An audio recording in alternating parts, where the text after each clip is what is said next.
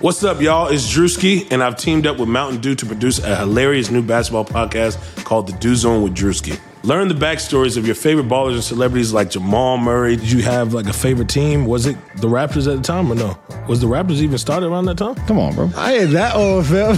you talking like I'm 50. Taylor Rooks, A'ja Wilson, and many more. You won't want to miss this. Listen to The Dew Zone with Drewski on Apple Podcasts, Spotify, and wherever you listen to podcasts.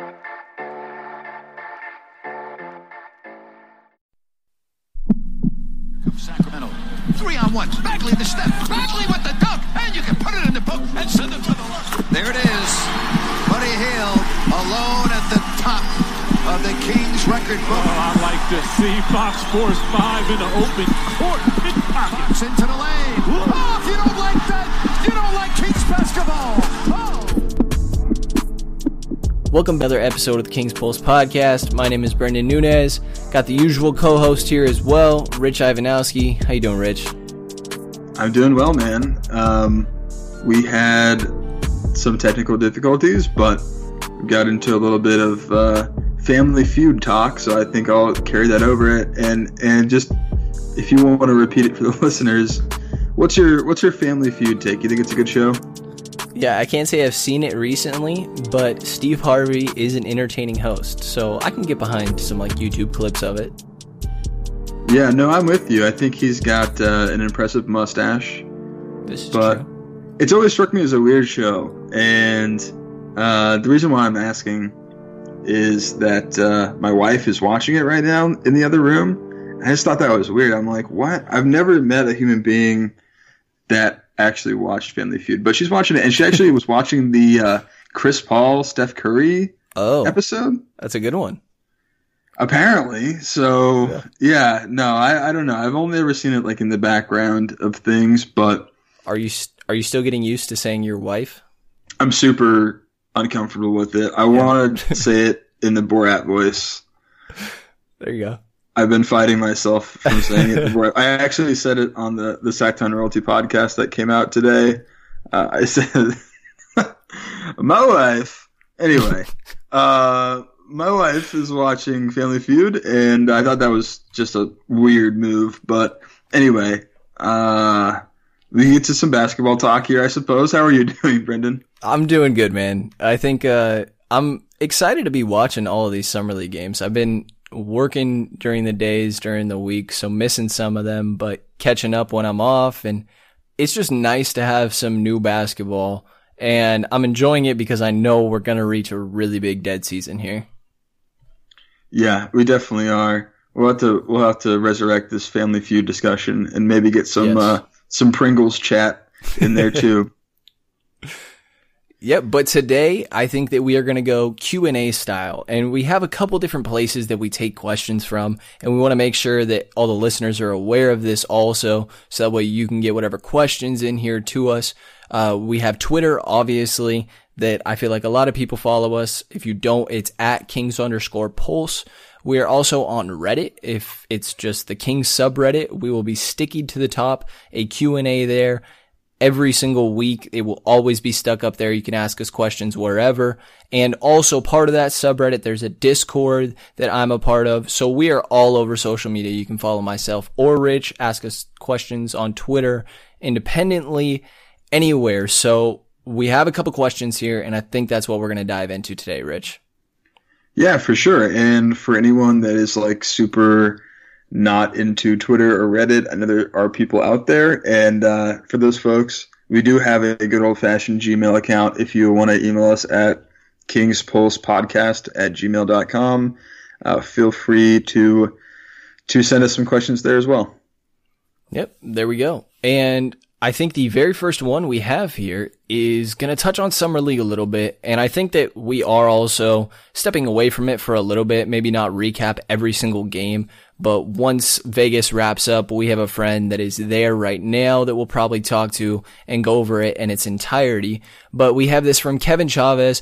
What do you guys think of Kyle Guy? He's been really good after seeing his performances. Do you think he'll have a role with the Kings early in the season? And we've said what we like about Guy a lot. Um, in regards to him, ha- him having a role on the Sacramento roster next season, what are your thoughts there, Rich? Yeah, we talked a lot about him with Blake um, on Sunday night's episode. Um, yeah, I, I mean, the, if the question is specifically, does will he have a role with the Kings early in the season? I I'm a pretty firm no on that. Um, but yeah, so there's a theme to a lot of the questions this week, and they're going to be. Uh, I don't know if you want to kind of move through them quickly and then kind of answer them as a whole, the first three here, but uh, they're kind of all related to, uh, you know, what role do we think which players will have, but uh, I'll defer to you there.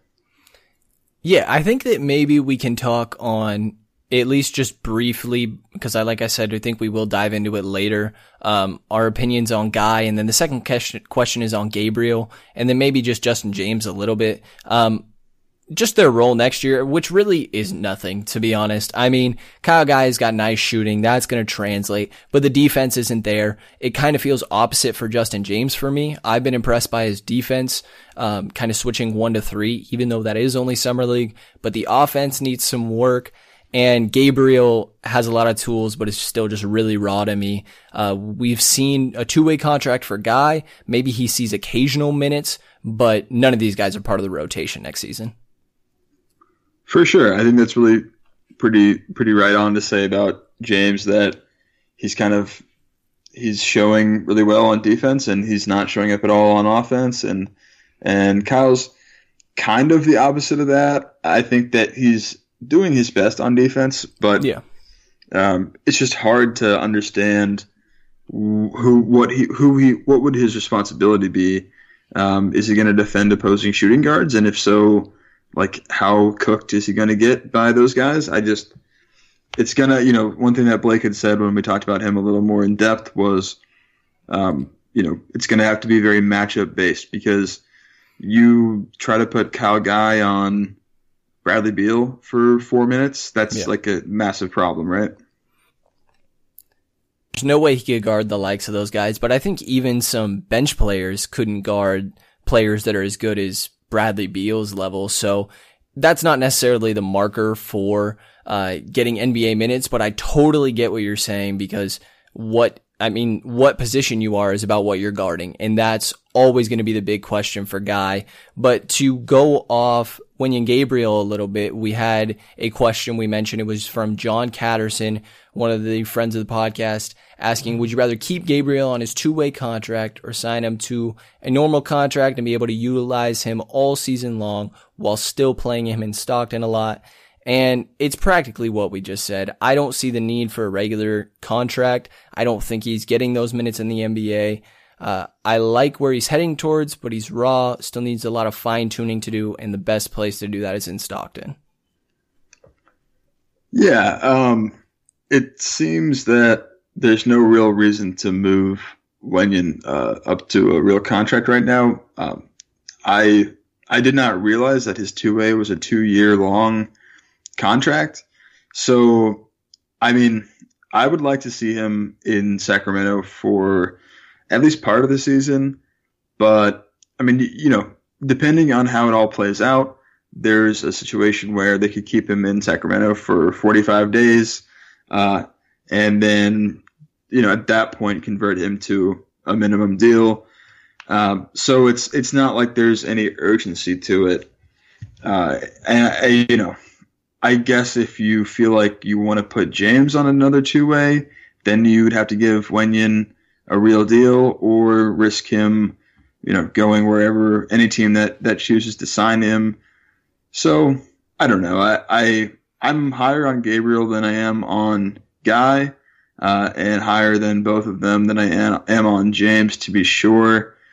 Um, I think though, you know, just just to jump back to Guy for a minute, you're you're definitely right about um, a lot of players not being able to guard Brad Beal, but I was just kind of throwing that out more as like a physical um, example where I mean you even look at it doesn't necessarily need to be a starter, but if you get ma- if you get smashed up on a guy who's like a legit 6'5", 200 pounds, like that's just a real, real serious issue for him. Yeah, that's a good point, and I think that also holds some weight with Justin James. I mean, we said he liked his defense, but he definitely still needs to put on a couple pounds.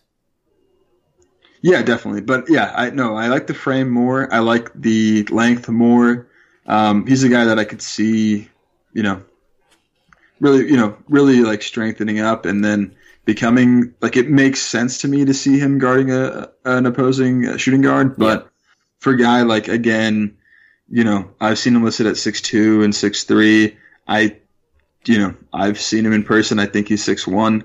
Um, so you know, take that for for whatever it's worth, which isn't much, but um, you know, it's just one of those things. So maybe he's six one and a half, and maybe everyone in the NBA gets an extra inch on those measurements, so it doesn't matter that much. But it's going to be tough because guy probably needs to find a way to be able to guard opposing point guards. I think he does have the fight and the quickness uh, to do that.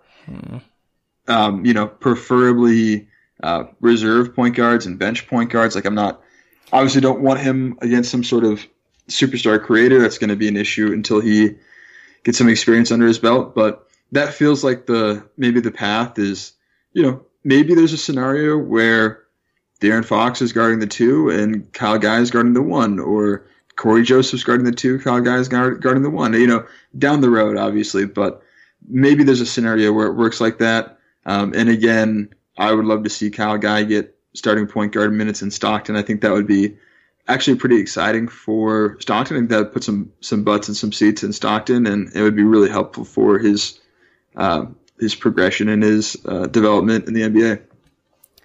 Agreed, because we said it before. I mean, he looks like more of a shooting guard right now. Like you said, kind of a shooting guard that you hope would be able to guard ones. Uh, but he definitely has point guard capabilities. What we saw him play at Virginia. If he gets that opportunity in Stockton, he can work through the passing, decision making a little bit. But do we want to kind of move in here to guys that we think will be impact players next year, rotation guys? Actually, that's the next question we have here. It's Eric with three C's, 32 from Reddit. What do you think the player rotations should, should be? Um, so I guess starting, I mean, starting lineup, I feel like this is clear. Fox, Buddy, Barnes, Bagley, Dedmon, right? Yeah, for sure. I think that's set in stone.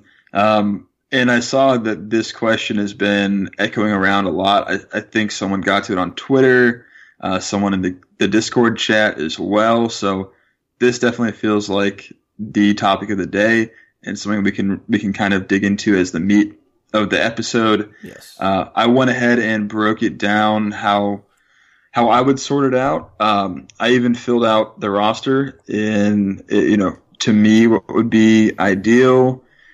I went one through seventeen because you know you can have uh, the two ways. They don't really count to the fifteen roster spots. Uh, you can you can carry fourteen or fifteen, and then you can have up to two additional two way contracts. So I actually went all the way down to seventeen, and I divided up some minutes and put some rotations out there. Um, so how would you want to do this? Do you want to do how you fill out the rotation for, or how you fill out the roster first? So you want to go rotation lineups. I, I also have it broken down by position, so I've got point guard minutes separated out from shooting guard minutes and so on. How would you feel about me giving you my exact minute breakdown and then you because you have that reference you can tell me is that more or is it less and does that make sense? You know what I mean? Yeah, let's do it. All right, so I've got a, a hard 10 man rotation here. Um, it was tough to figure out with the the center Whoa. position with Holmes and Giles and Dedmon, and I also want to get a little bit of Bagley at the five. But I'm going to go from point guard to up to center, uh, starting with point guard. I've got De'Aaron Fox for 32 minutes, and I've got Cory Joseph for 16, and that's all I got for point guard. Okay. So you're not feeling any Yogi Ferrell minutes here, huh? No, I, I can't start with him in the rotation. We can't have like a 12 man rotation to start with. And for me, this is going to be ideal. You know, this is in an ideal scenario. You know, Yogi's going to get minutes when a game gets out of hand, whether they're blowing out another team or they're getting blown out themselves. He's going to get minutes like that. Uh, there's probably going to be some rest divided around. That's really big in the NBA right now. I have nothing against De'Aaron Fox getting one or two nights off. I have nothing against Joseph getting four or five nights off uh, throughout the season. So he's going to get his minutes, and you know, God forbid injuries as well. But I think I see him kind of in that, you know, whatever the third point guard was last year. I, I don't think that. I don't think that Frank Mason was getting a ton of minutes when Yogi was the backup. and I don't think Yogi was getting a ton of minutes when Mason was the backup. You know. Yeah, agreed. So you said 32 minutes for Fox. He had 31.4 last year. I said that that's staying about the same. I mean, Fox ran the team last year. He's the biggest impact player. I think those minutes, um, that's just how much you can play him and also still having depth, keeping him a little bit fresh. Um, I'm the same with you there. Cory Joseph last year played 25 minutes. There were point guard questions, a little bit of Indiana at times. You had him at 16. I think I would go a little bit higher here, maybe like a 18 minute mark for Joseph. Um, it, my question is, do you think that there's times we see Joseph and Fox at the floor at the same times, or do you have them split, uh, splitting minutes? They never see it together. I mean, the situation I would see with them being on is that's probably your best defense rather than having Buddy, but you're sacrificing a lot of scoring. You're sacrificing a ton of offense in that scenario, and that also means you're not you don't have Bogey on the floor or you're playing one of them out of position at, at the three. Um, so, you know, I I have Joseph stuck at 16. I have I really used round numbers here. I only gave out 32, 24, 16, and 8 as the minute chunks here. So okay, uh, it's kind of like more in a tier sense of like, okay. you know, these are the the players that get the most. You know, but yeah, this is how I see it because I, think that Joseph will play a little bit at the two, but again, that's situational, you know. So I'm not if I'm if I'm writing this out as what a nightly sort of template looks like. Uh, I think he plays the backup one, and that's that's his job. Yeah, agreed there. And then I think if we're if we're looking at the two is kind of almost where Yogi could even see a little bit of minutes. If say that you had uh, Joseph running that or Bogey's running your second unit, something like that. I, I just think that Ferrell compared to Joseph and Fox has more off ball skills. So I agree with you that I think that, you know, when it comes down to it, uh, towards the end, he'll get worked out of the rotation. But at the beginning of the year, you're definitely going to see some Yogi Ferrell minutes. Yeah, I guess it happens. I, I struggle to see a world where, like you mentioned, Joseph got 24 minutes last year. Uh, it's hard, and you know this is an equation with with Joseph only getting 16, and then that still feels low. Like how are we getting Yogi minutes on top of that?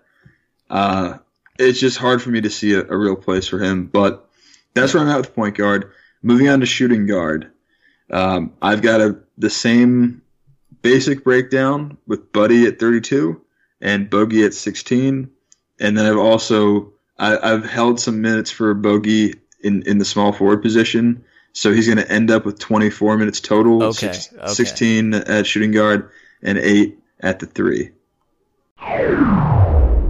Are you currently paying off student debt? Interested in improving your financial literacy or looking for new ways to earn income in today's ever changing digital landscape? Well, on the Talk Money with Mesh Lakhani podcast, Mesh will follow paper trails chat with experts, and break down complex ideas to bring clarity to the mystical financial phenomena. Each episode will be filled with compelling stories covering a broad range of subjects, from buying Bitcoin, dealing with student debt, and everything in between. Listen to Talk Money with Mesh Lakhani on Spotify or wherever you listen to your favorite podcasts and learn how to spend, invest, and earn for today's economy. So then if you have some okay, well first of all, you said you said you're 32 for bogey. I'm for Buddy, sorry. He had 31.9 last year. Same argument as Fox there. Um, there's a couple guys that even we'll we'll get into some fun rotations and lineups later. There's a couple guys that we're seeing in a lot of them. And Fox and Buddy are definitely one of those. Uh, agreed with the Buddy numbers. Bogey, he played nearly 28 minutes per game last year, 27.8. And your totals had him 24. I know you got tiers, but if you're playing him some of those small forward minutes, um, then you need a shooting guard. Isn't that kind of the Yogi Ferrell situation I was talking about?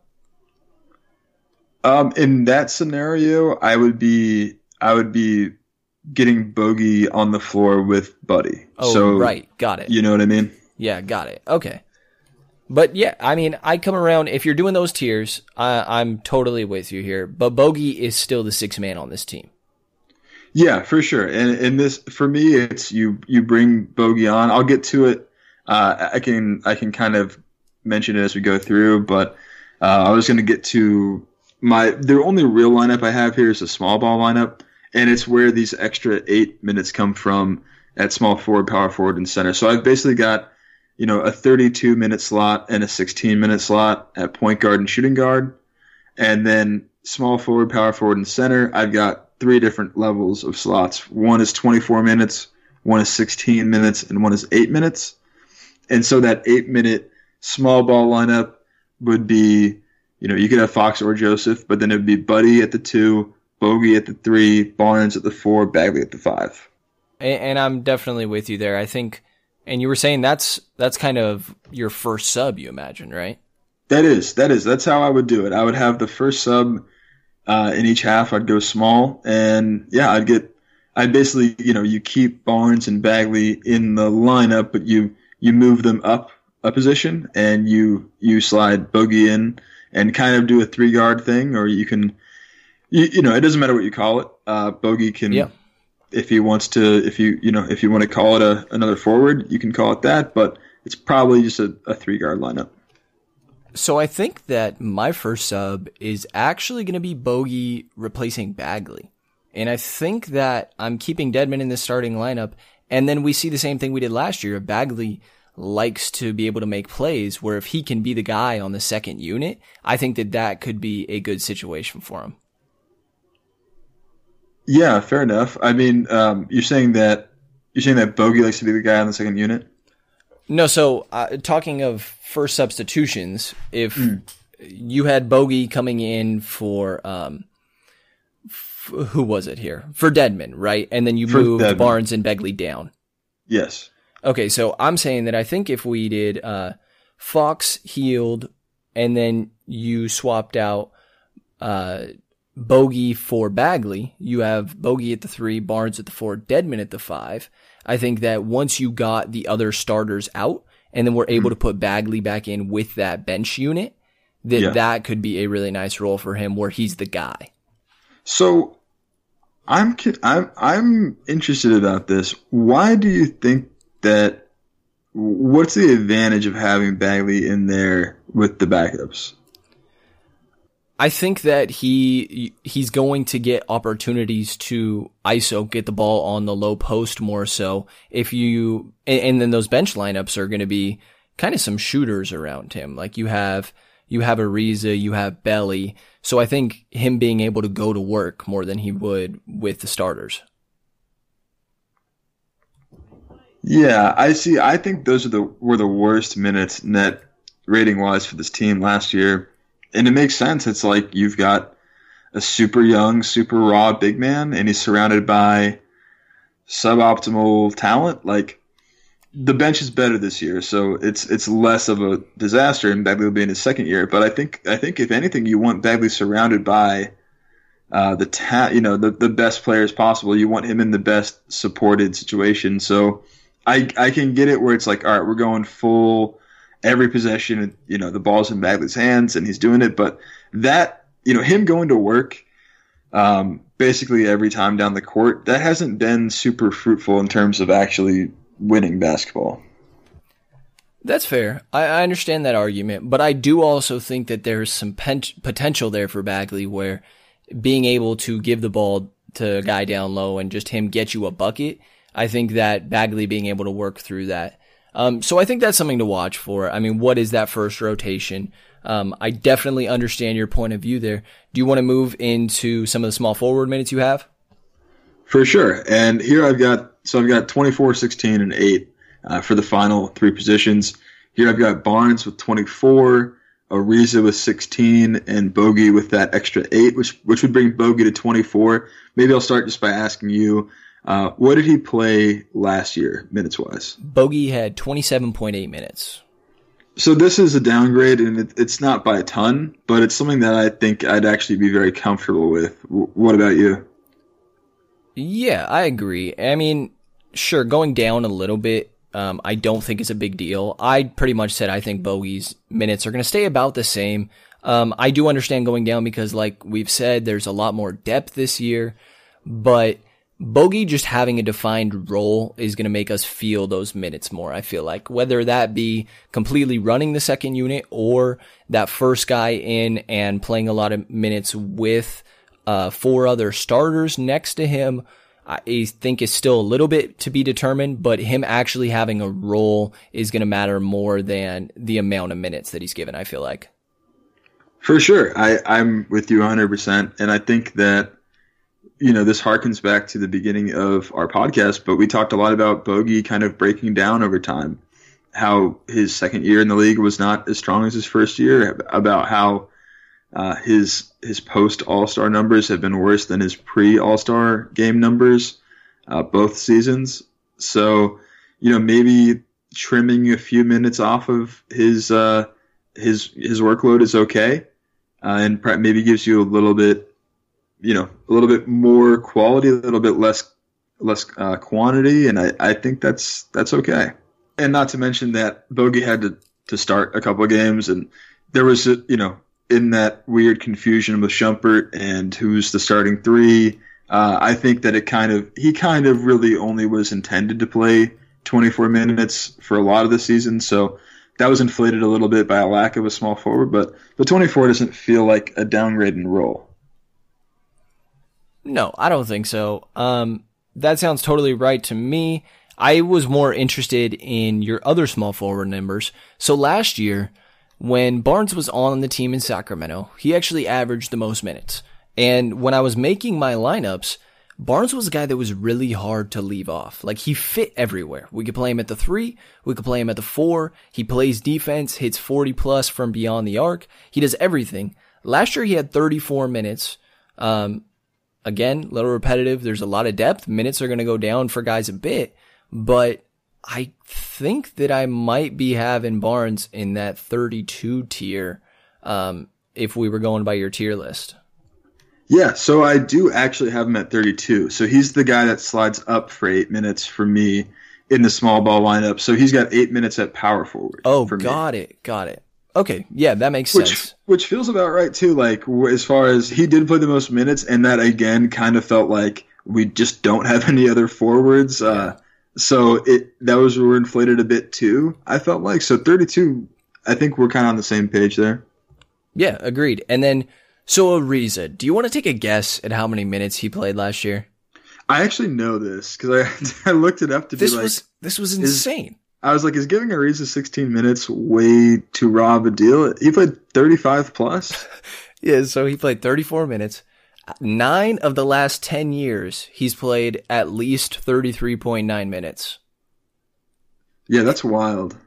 Especially like he is aging. I mean, but uh, he just fits in everyone's system. It's almost the same sort of thing as Barnes. He's a guy that you can plug in anywhere for the most part. I mean, if I was being a little bit wild with some of my lineups and you could play him two to four, really. I mean, yeah. with there's a little bit of question at the two, but if you're just running a point three four, uh, three wings and a big, Ariza totally fits. Yeah, absolutely. And there's, I mean, you could even if you know, it depends all on health. So if Bjelica were to miss time, uh, you can see him getting those minutes uh, as a backup power forward. Uh, if if he looks like more of a four than Barnes, you could see Barnes playing, you know, 32 minutes at small forward, and Ariza getting, you know, him being the one that slides up. So yeah. Yep. So you had him in that uh, 24 tier, right? Ariza I have at 16. Oh God! I just yeah. So I I just that's 24 Barnes, Ariza 16, eight for Bogey at the small forward spot. I just don't. I literally don't see a way to carve out more time for him. Uh, it's this team's deep, man. Yeah, you know, I'll, I'll question you a little bit on this uh, because maybe like like we said, there's like for Ariza a two minutes at shooting guard, three minutes at, I mean, and even not the shooting guard, but there's a minute or so at shooting guard and then three minutes at power forward and that adds a few, you know, or something like that. But if we, if we went into the power forward guys a little bit, because I think there's guys you could knock minutes off here, maybe give a little bit more to some others. What did you have? Uh, again, I went with 24, 16, and 8, and I went Bagley with 24, Bjelica with 16, and Barnes with the 8 sliding up. So that puts Barnes at 32. And then I also, you know, just for reference here, Bagley's my guy sliding up, so he'll be at 32 as well. But Got that's just for the power forward spot. I got Bagley at 24, Bjelica at 16, Barnes with 8. Yeah. And so Bagley last year, 25.3 minutes. I think, I mean, he is one of our guys. We've talked about him even potentially having a higher ceiling than Fox, but 32 minutes seems a little steep. Uh, I know that he's going to see that five a little bit also, or we want him to, but having Dedmon, Giles, and Holmes, and I like Bjelica as a shooter, there's just a little bit of a logjam of good talent here, which is a good problem to have, but I struggle to get to quite that number. It's somewhere between the 24 32 for Bagley for me. Personally, I gotta think that if he's their guy, he was picked number two overall. He's supposed to be the you know a cornerstone of the franchise. Yeah. I think you got to get him up there. Like Fox had 32 as a sophomore last year. I think you got to get him up there. I, I, you know, I can see it being lower than that as well. But where did he play again last year? 24 25. so it can't it can't just be like you know it maybe it's just 28 but Yeah, it's, it would seem crazy to not really boost him up on that that's fair. I, I think that, or, well, how many did you say for Bjelica? I assume he's taking a big hit here, right? he's taking a hit but i have him at 16 Okay. I think that there's even an argument to put Bjelica in the eight tier because of then there's more minutes to Ariza at the small fo- at the power forward or even Barnes at the power forward. I can see that as well i think that he is probably the biggest candidate to lose minutes here but at the same time i he pairs so, yeah he pairs so well if we're looking at outside of Dedmon, right? Any other center on this roster, even if you include Bagley as that, he's the ideal pairing there, really. I, I mean, you could maybe you say maybe we see a lot more Ariza at the three, Barnes at the four, and then whoever at the five, you know, be it Giles, be it Holmes, be it Bagley. But outside of that, I just think is as a starting starting place. I mean, the guy was electric from three, 40% shooter.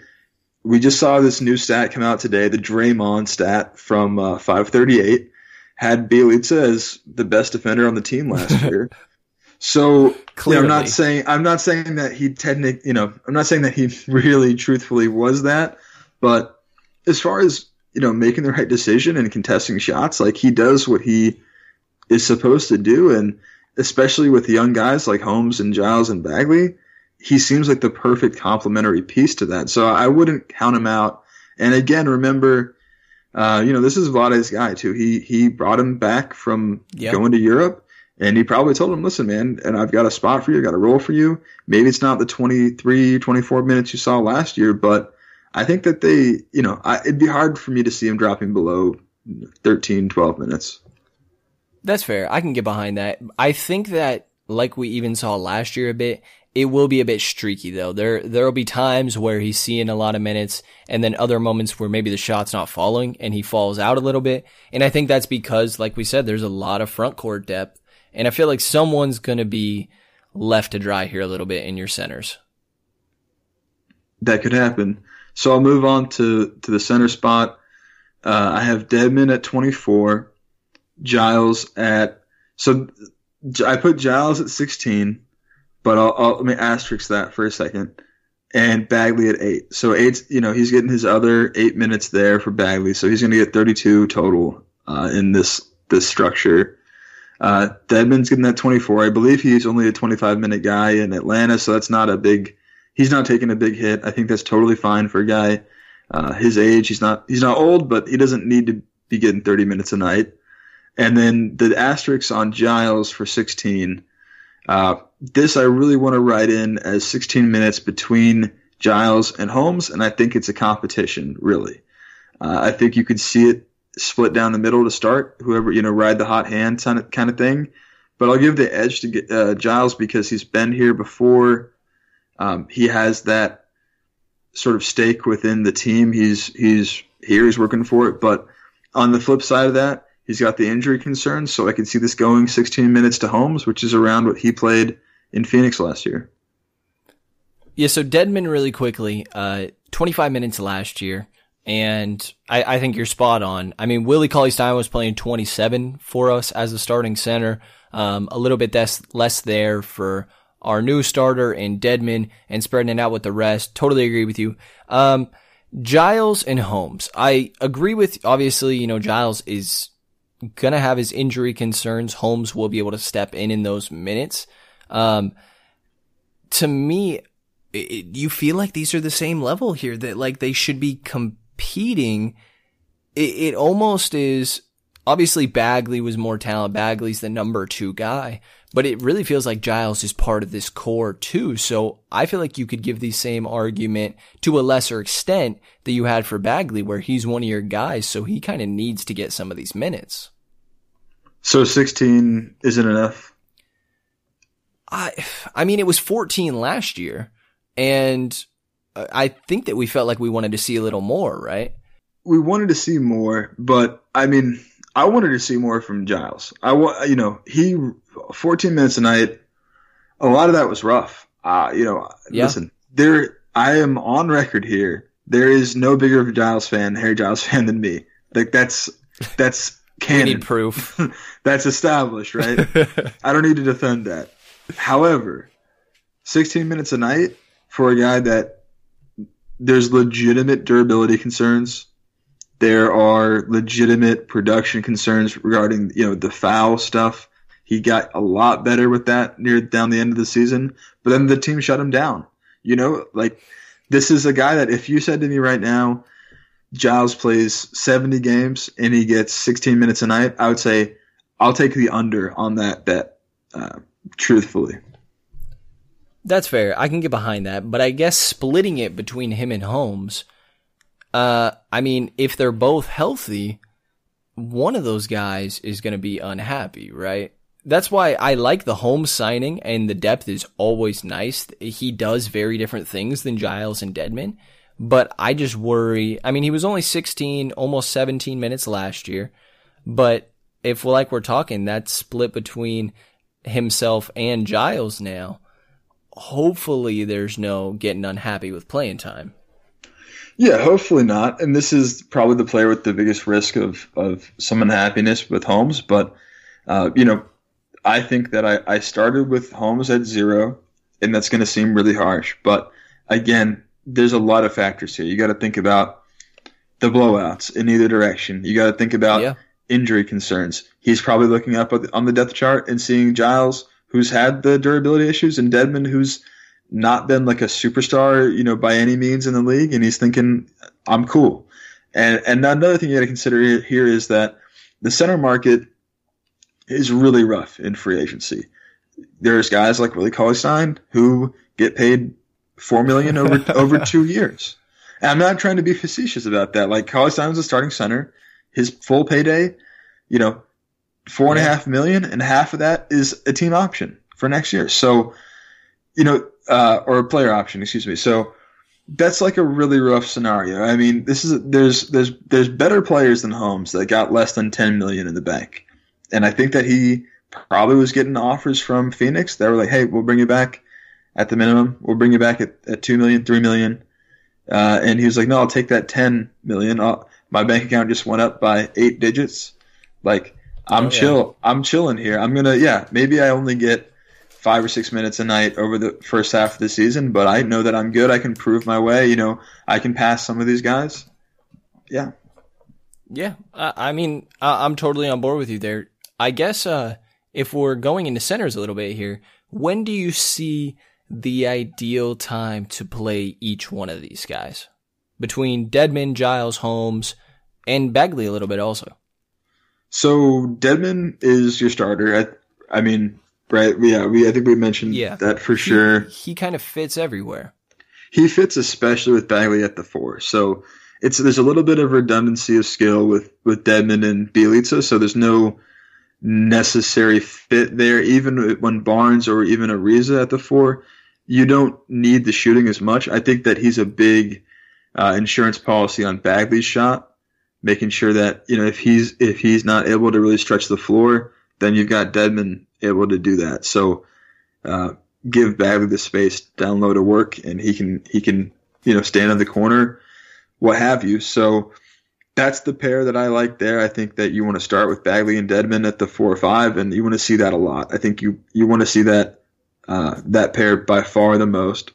And then I think, like I mentioned, Bjelica, um, I would put him with whoever kind of wins out in this this Giles Holmes thing. Uh, I am secretly convinced that Giles can shoot. I've seen it in Stockton. I think we mentioned this way back, but Yeah. he hit eight of eleven of his three point attempts in three games in Stockton. So dude can shoot. I don't know that he's got the confidence or the experience. Uh, you know, he don't, I don't know that he has the reps in the NBA to be confident with the shot. I don't know if he's got the reps in the NBA for his coach to let him be confident with the shot. But if he's not shooting it, and and Holmes has a weird history of of he did shoot for a little bit and then he stopped shooting completely. So if he's not shooting either, you know, Bjelica is the natural fit to me there. And again, like you said, you know, Barnes or uh, Ariza could steal some of those minutes as well. Holmes is the one that feels very situational here to me. And it's, it, he gives me an opportunity or the Kings an opportunity to play a full five man switch. I feel like Holmes is our best big at switching on onto guards. And, you know, if you're going against a Portland and that's how you decide you want to defend the pick and roll or Houston, anything like that, um, that Holmes really could work that. I mean, working through some defensive lineups, that's where Holmes I saw a fit. And then that's when, like you said, I mean, you need Belly, you need Bagley there for spacing, Belly specifically. Um, but Dedmon fits everywhere because he does everything. Giles, we have that upside, like you talked about, a little bit of faith in the shot. Uh, he's a nice passer, so even more spacing from Belly. Um, I'm totally on board with you there. Did you have any specific lineups of five different players together that intrigued you? So I think that the Holmes thing is interesting to talk about. I'm not as sold on the switching as you are. I think I actually kind of like Harry more as a switching guy, but um, I, I, you know, I haven't watched a ton of Suns stuff. I probably saw a handful of games last year. Saw him a little bit in Philly as well, but from what I've seen, I, I have some questions. I've heard people that cover the Suns have serious questions about it, but then I've heard other people like yourself say, "Hey, I like like how this guy's versatility is. He could do it." I I will keep an eye on that. I know that they're, I know that he's great uh, defending opposing centers. I know he's great at that. Um, the question is recognition stuff, uh, and how will this system fit his ability to recognize what he has to do, and how will he adapt to the system? We don't even really know what the system's going to be. Uh, so there's a lot of question marks there, but the Holmes fit is really interesting when guys are getting beat up because Dedmon is a perfectly fine center, got some size, but he's not a behemoth. You know, he's not a strong man. He's not coming in here and, and pushing people around. He's no Steven Adams, what have you. Uh, Giles, still a very young guy, 20 years old, still needs to add a little bit of weight, uh, add some durability, but if we're getting beat up in the post, this is when you bring in Richaun Holmes.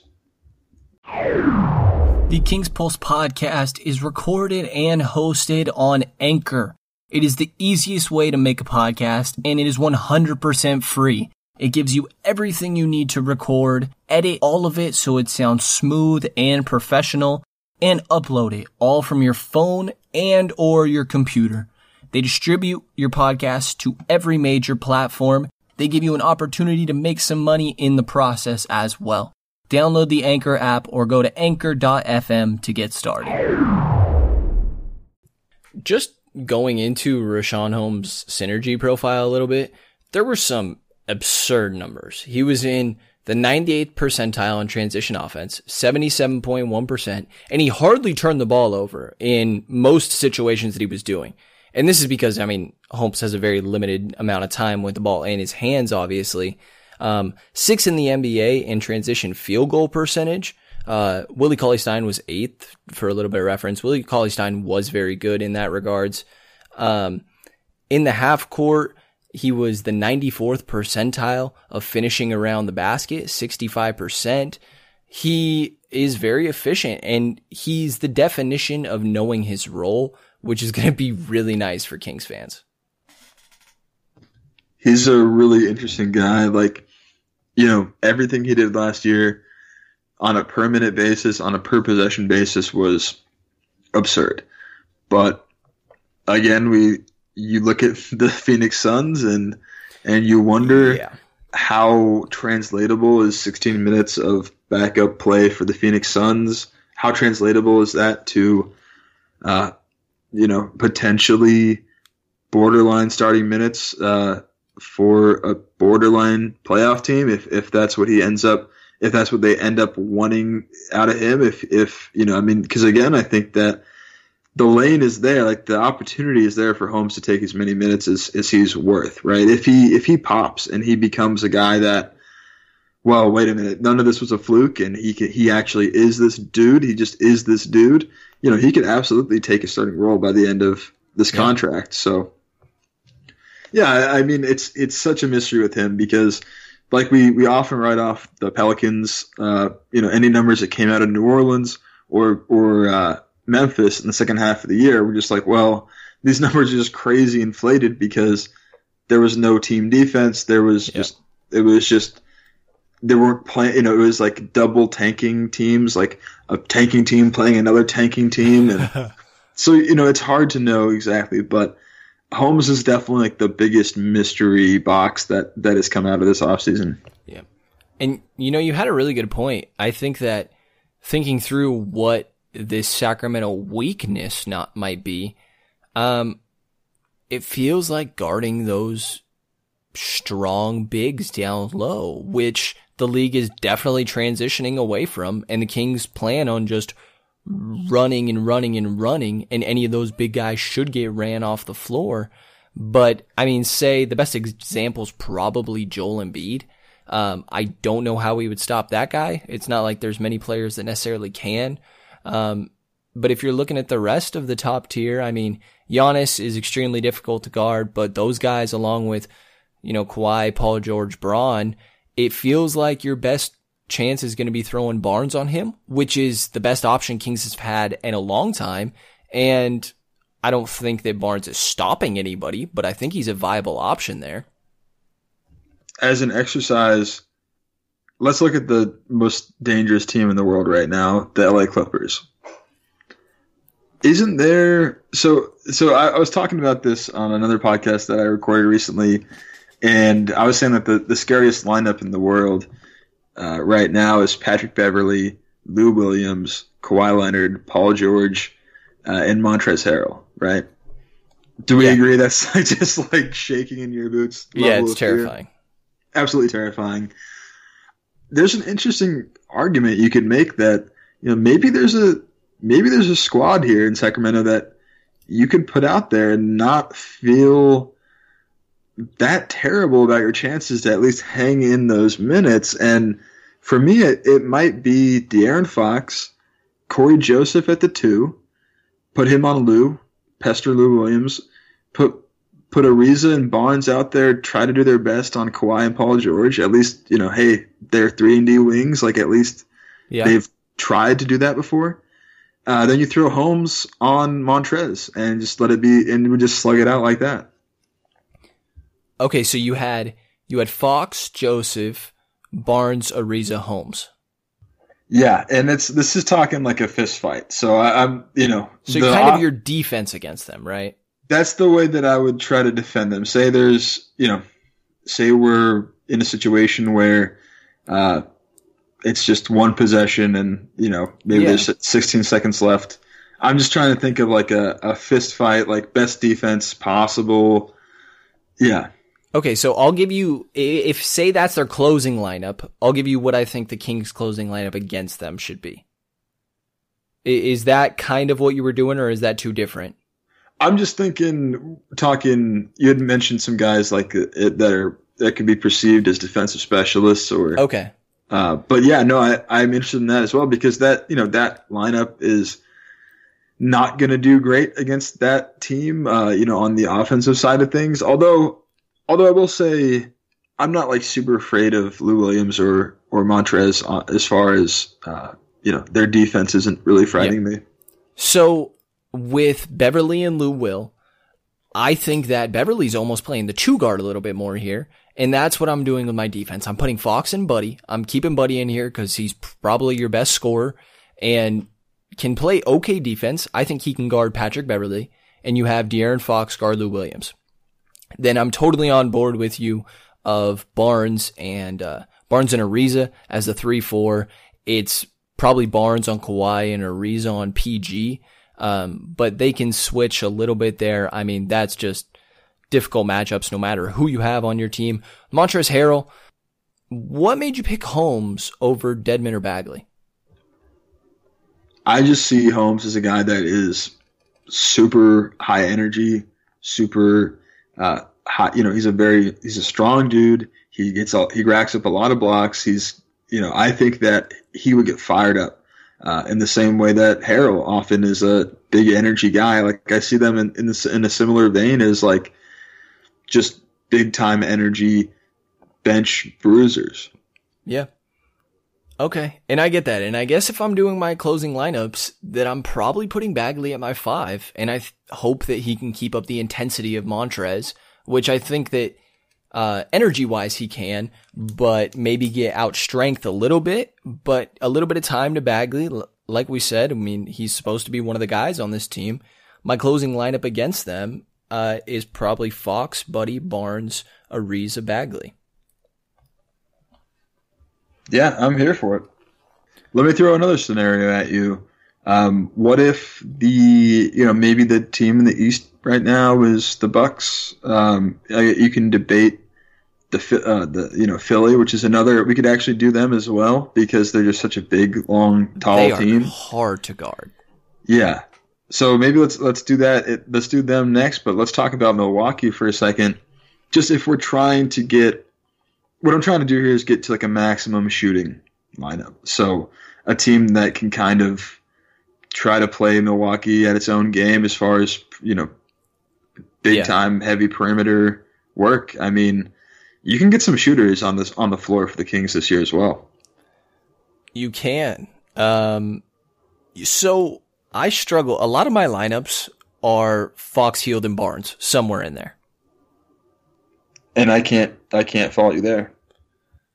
So I think my shooting is still going to be those three.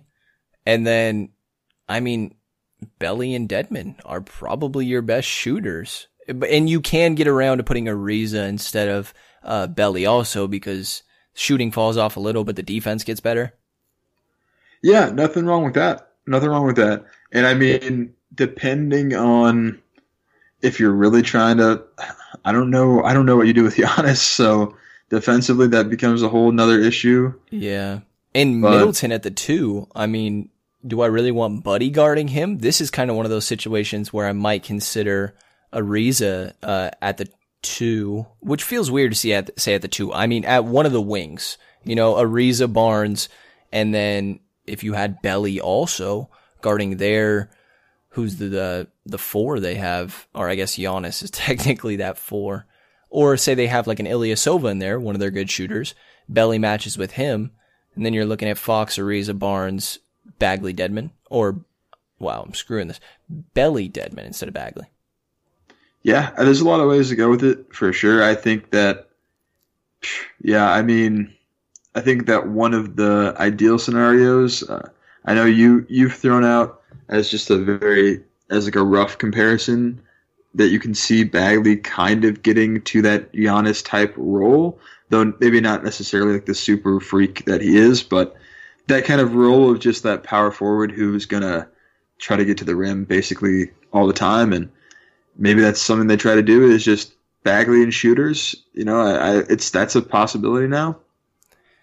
Yeah, and I mean Giannis is an extremely unique player, obviously, and I've seen a couple different strategies of guarding him. It's either you throw some speed on him uh, that can get in front of him and make him change directions, and then you have the help defense for once he gets to the rim, the help will have a little bit of time to react uh, because of the misdirection. And that quick guy, I almost could see. I guess Ariza doesn't really fit being a quick guy, but I mean, I'm trying to talk myself into a couple different people guarding Giannis here, but it really is hard to justify someone behind Barnes doing it. Yeah, I mean, even Barnes, I don't even know if these there's there's not anyone on this team that can No. really. I mean, there's But not anyone in the league. That That's what I was gonna say. Yeah, Right. But uh, honestly, if I had to, I mean, I'm not actually like super opposed with Harry Giles uh, being a guy that you eventually try to put out there once the foul trouble is behind him, once he puts on a little more weight. Because I do see him eventually being a four. I think that if he develops that shot, he can be a four Yeah. uh, or just a you know a combo big doesn't matter. I think that Bagley can be the same, and they can be interchangeable essentially. They can switch with each other, and yeah, I mean, depending on uh, who you're playing at the four, you can you can try to put Holmes on Giannis as well, and try to go just for a little bit more strength, a little bit more weight, and and have Holmes out there, and then just on uh, you know on offense play him at the five essentially. You know, get someone that you know someone that you're is interchangeable in the front court like that. Yeah. And a guy that can switch on a Giannis. I mean, team defense is huge in the NBA, obviously, but Giannis specifically, of say Giles was the one guarding him. I mean, nobody's stopping him. You're slowing him down, and then you hope, say, Holmes or Dedmon is there to rim protect a little bit for you. But we can move on to uh, your 76ers idea because I think they are one of the one of the outliers a little bit here in the league of just having insane size to them. So you have Ben Simmons as your point guard, Josh Richardson as your two, Tobias Harris at the three, and then you have Al Horford at the four and Joel Embiid at the five. What do you do here for Sacramento? Let me throw this at you. How about a Bogey, Ariza, Barnes, Bagley, Dedmon lineup? I like it. So my height lineup that I've had before was Bogey, Buddy, Ariza Barnes, and Dedmon. So pretty close to you. I, I've thought of this same thing. It's it's different, but you still have the ball handling. Bogey can play that point guard. I'm not the most comfortable with him playing defense uh, on Ben Right. Simmons necessarily, but there's not a good matchup there. You, this that's why I think you'd have to try to have him on Richardson, and then you've got Ariza, Barnes, Okay. Bagley, Dedmon, all big enough, all 6'8", 220, uh, that can at least pretend to try to deal with the Sixers. Yeah, okay, I can come around to that. I, the, I mean, I'm struggling at Horford at the four and Beat at the five, though. You're pretty. I mean, Dedmon needs to be in the lineup, and then I don't know. I mean, the fours of Bagley, Belly. You know, maybe this is one where I'd try to run Giles at the four and Dedmon at the five. Yeah, that's totally fair. And again, if you're worried, if if you know, I think that Holmes has has is another guy that, by the way, on uh, if you're going by that Draymond metric, he was actually higher than anybody on the Kings roster last year. So, um, if we're if we're believing in him as a defender or defensive specialist, maybe you go, yeah, maybe you go. God, this is a crazy lineup, but Bogey, Ariza, Barnes. Gi- Giles Holmes. Bo- Let me say that again. Bogey, Ariza, Barnes, Giles Holmes. Yeah, I mean, you still have three great shooters. You have a playmaker, and your defense is nice. I mean, there's yeah, you got your you got your anchor down low. So I mean, you got your five, you got your one, you got your three wings, ish. Yeah. I think that you also could put Dedmon instead of Holmes, but either way, there. Yeah, no, no, no doubt. I mean, that's an option. I, I, Dedmon, his defense has, he's a good rim protector. I don't know that he can like handle the the man that is Joel Embiid, but yeah. but uh, I mean, f- again, few can. So it, I'm kind of banking on Holmes being a potential, uh, like hit again, him being like that super center breaker that you kind of bring in matchup wise. Like if you got if you got an Andre Andre Drummond or uh, Steven Adams or a Joel Embiid kind of just beating you up, that maybe you can bring him in there just for like six energy minutes to just try to try to like hit back. And then if TJ McConnell's ever ever on the floor, we match him with a Yogi Ferrell. so okay, so we did some tall ball. We did we did some small ball. Uh, we did some, you know, you know, All wings. all de- we did some yeah, all defense, some all shooting. Uh, I think we've pretty much covered as many kind of fluctuations of of lineups here as as is reasonable to do. So let's go back uh, real quick to I'll just run down the minute total here for each guy that I had and and again say higher or lower here. Okay.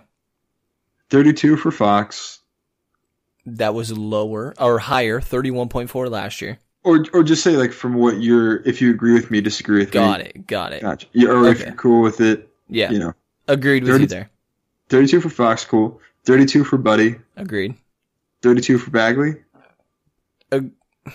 Yeah, a little down. bit lower. little bit lower. Okay. Uh, 32 for Barnes. About right. 24 for Dedmon. Yeah, about right.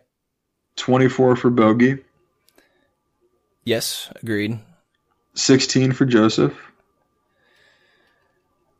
Agreed. I want to say a little higher even, but only two minutes or so. 16 for Ariza. Agreed. It's just shocking because look again, almost 34 for nine of the last 10 years, but I think that's about what we have for him available. Right. 16 for Belly. Uh, I think it might be a little bit lower. Okay. 16 for Giles. You talk me into it. I think that's about right. Zero for Holmes. Zero for Yogi. Yeah, I mean they'll see they'll see minutes in the regular season like we talked about. Uh, but I think that down the line those guys will kind of get worked out of it a little bit Yeah. because those I are still serviceable players. Oh, definitely. And this is it's matchup based. It's not for me. I just and again, it's a thing where oh, I think that the point here is like, yeah, maybe like you said, maybe you take a few minutes from Bagley, maybe you take a few minutes from Bjelica, but you we just there's no. I mean, how is Cory Joseph going to get more minutes and Yogi Ferrell get more minutes? Like Yeah. maybe to get you know, there's no you know. I think that you made an argument for for almost a, you know a lot of these guys to get more minutes, but there's no where they're coming from. It's you know it's a good thing, but again, I'll I'll make this note like if any of the guards get hurt or have to rest or are playing poorly, that's the that's the minutes for Yogi. Uh, if there's any of the bigs that get hurt or have to rest or you know are playing badly, that's minutes for Holmes. Uh, it's available, you know what I mean? And then and then to sorry, go ahead. in last year, I mean, Giles gets hurt, Kosta Koufos is getting minutes. And Right. if Yogi Ferrell gets hurt, Frank Mason's getting minutes. I mean, this is a this is a big upgrade. this is a big upgrade and it's a deep team and and again like I said those three uh, the you know if someone gets hurt if someone's resting if someone uh, is playing poorly and the fourth one is again like blowouts like that there is a lineup of guys that will get on the court in the fourth quarter of games this year and that's going to be led Guy. yeah, it's going to be Yogi, Richaun Holmes, uh, and you know here here's where my third guy. Yeah, I mean your your whatever two ways happen to be in the city at the time, and then uh, so here's how I rounded out the roster as well. I've got I've penciled in Corey Brewer as uh, Oh, yeah. that that depth wing.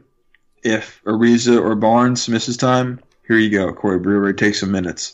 I love that. I want to bring him back at the minimum, and then you you can keep Swanigan around because I think there's a legitimate reason to, and that is that he's got guaranteed money on the books, and and that's going to kind of transfer into one of the final questions here regarding tradable salaries. Yeah, and I think this is a good way to close it here. Um, clearly, I mean, a normal, what you see as a tradable salary is right about that 12 million range is kind of what we're looking at here. And the Kings have a couple different players in this range. And those are going to be Trevor Ariza sitting at his two year 25. Uh, Dedmon is getting 13 a year and Joseph is getting 12 a year also. Um, that being said, I mean, Dedmon, we've talked about starting center. I don't see him getting moved, maybe down the line, but if we're talking this year, Joseph has a clear role as that backup two or backup one. I'm sorry. Ariza, his minutes could be filled in by some of these other guys. Say Brewer was bought, brought around. Um, Bogey can play down a little bit and different things like that. Um, I don't see what we would necessarily trade it for. Maybe there was an injury and a different need somewhere else or something, but Ariza feels like the most tradable. Sure. Yeah, I agree with that. Um, but at the same time, I feel like you kind of got what you want here. Um, I, I think you kind of got what you want. I think you got you got a, a one through five starting lineup, and you've got a one through five backup, solid backups in Yeah. Joseph, Bogey, Ariza, Bjelica, and then Giles or Holmes, depending on availability, depending on health, depending on who wins that job. And I think that I think that Holmes contract is intensely tradable. Yeah. Uh, I think that Ariza contract is very tradable um, with the non-guarantee next season. You know, not upcoming season, but the the final year, the second year. yeah. I think those Joseph and Dedmon deals are incredibly tradable as well. There's Belly too, that if you needed to make more money, that's almost seven million and he's a serviceable player, fits in a lot of places with a non guaranteed on the second year. Sure, sure. And uh, again, I mean, we've brought it up many times before, but Bogdanovich is a name that's brought around, and and one of the reasons for that is that he's owed an extension uh, that by the start of next year or a new contract, I should say. He's eligible for extension up to four years, fifty-two million this offseason. If they aren't able to get a deal done, maybe the Kings feel like it's time to move on, but. Vlade has a connection with Bogdanovich and Bjelica. Uh, you see it. He he talks about it. He is proud to have them playing on uh, the national team. I think that there's there's a connection with those guys. You saw the way that he pulled Bjelica back from the brink of going back to Europe. Um, for whatever reason, I feel like those are his dudes. There's a, a cultural connection there again, I don't want to be like some weird xenophobe who's like, you know, Serbians stick together, but it does feel like those guys have a connection, and I and I do think that there's a European connection with this team in general, going back to the days of Peja. So, you know, Yeah. I, and to when Vlade played. So there, there's a there's a international quality to this team that for whatever reason it makes me feel like Bjelica and Bogey, those are kings. Like those are kings players, and they'll stick around. Um, there's you know up and down this whole organization. They value diversity and they value having players from. They've got you know they've got a guy from Africa. I mean Gabriel, you know Sudan is that's where his you know his origins are in Sudan. Like that's a really cool thing. I think that you know NBA Africa is getting off the ground um, coming up soon as well. I think that there's there's value to a lot of this stuff. So maybe that was nonsense, but I just see I just have trouble seeing Vlade being like, all right, Bogey, you're going to the Thunder for their rebuild for the rest of your career, or or hey, Bjelica, I know I promised I'd I'd bring you back and I'd take care of you here in Sacramento, but actually I'm kicking you to the curb, like you know, after just one season on a three year deal. So I don't know. I, I struggle to see it sometimes, but Yeah. And I th- yeah. I I think that obviously there's the right situation for it. If you happen to get say the perfect center. I mean, depending on how you feel about Clint Capela, maybe Bogey is a guy that you kind of need to move to do that. And of the core, he's probably the most valuable guy that I'd be willing to move on to. Um, and it's going to come down to, I think Sacramento's going to want him back. It's going to come down to if he's okay with that six man role. And if he thinks he can get more than that 52 million over four years, which I mean is a lot of guaranteed money. And I could see him accepting, but who knows what he thinks his market might be. A good shooter and playmaker is definitely wanted throughout the league. I think we can dive into him and Bogey or him and Buddy, their extensions coming up, uh, a little bit deeper into a different episode. So I, I will I have a little bit more on the trade stuff. Um, this was a question thrown out by John Catterson, friend of the podcast, and he also had asked about the trade options and and uh, you know I, I'll, I will agree with you by the way that I think that Bogey is a guy that you know could be coveted by other teams, being on a fairly small contract, just about a little bit less than nine million this year. But I'll also say that with the way that this roster kind of shook out, he's the only other two guard on the team yeah. other than Buddy. So I actually think he's become invaluable. I think that he is undeniably the sixth man. I think that's a great role for him. I, I don't think that you come into the league uh, at the age that you are with the number of knee surgeries you've had and just be like, hey, I'm spurning $52 million because I'm going to go be a star somewhere. Like the dude's turning 27 next month. I think that if your role is sixth man on a, you know, on a borderline playoff team and, and you really get along with Buddy. I know he's friends with Buddy off the court. You get really get along with uh, your GM. You get along with the other players on your team. Like this seems like a pretty good situation for him. And I don't really see him as like a star chasing guy who's who's going to be you know cert, you know he doesn't want to demand a trade to the Lakers because he's the final piece there. Like that's just not yeah. who he is. So in a weird way, I think that he's become less tradable. But I think that there's some pieces here that are very tradable, and you mentioned that twelve million dollar line kind of as a as a good mark. Uh, there's a way to actually get up to that with just the pieces that I feel like are available. So, say Richaun Holmes becomes a little bit ancillary due to due to Giles breaking out, Giles getting healthy, uh, Dedmon being what we think that he is, Bagley playing a little bit up at the five. Seems like there's not a spot for Holmes that's a tradable contract at around five million. Um, Yogi Ferrell definitely feels tradable. I think that they absolutely could look to move on from him if they can find value for that. Another three million there.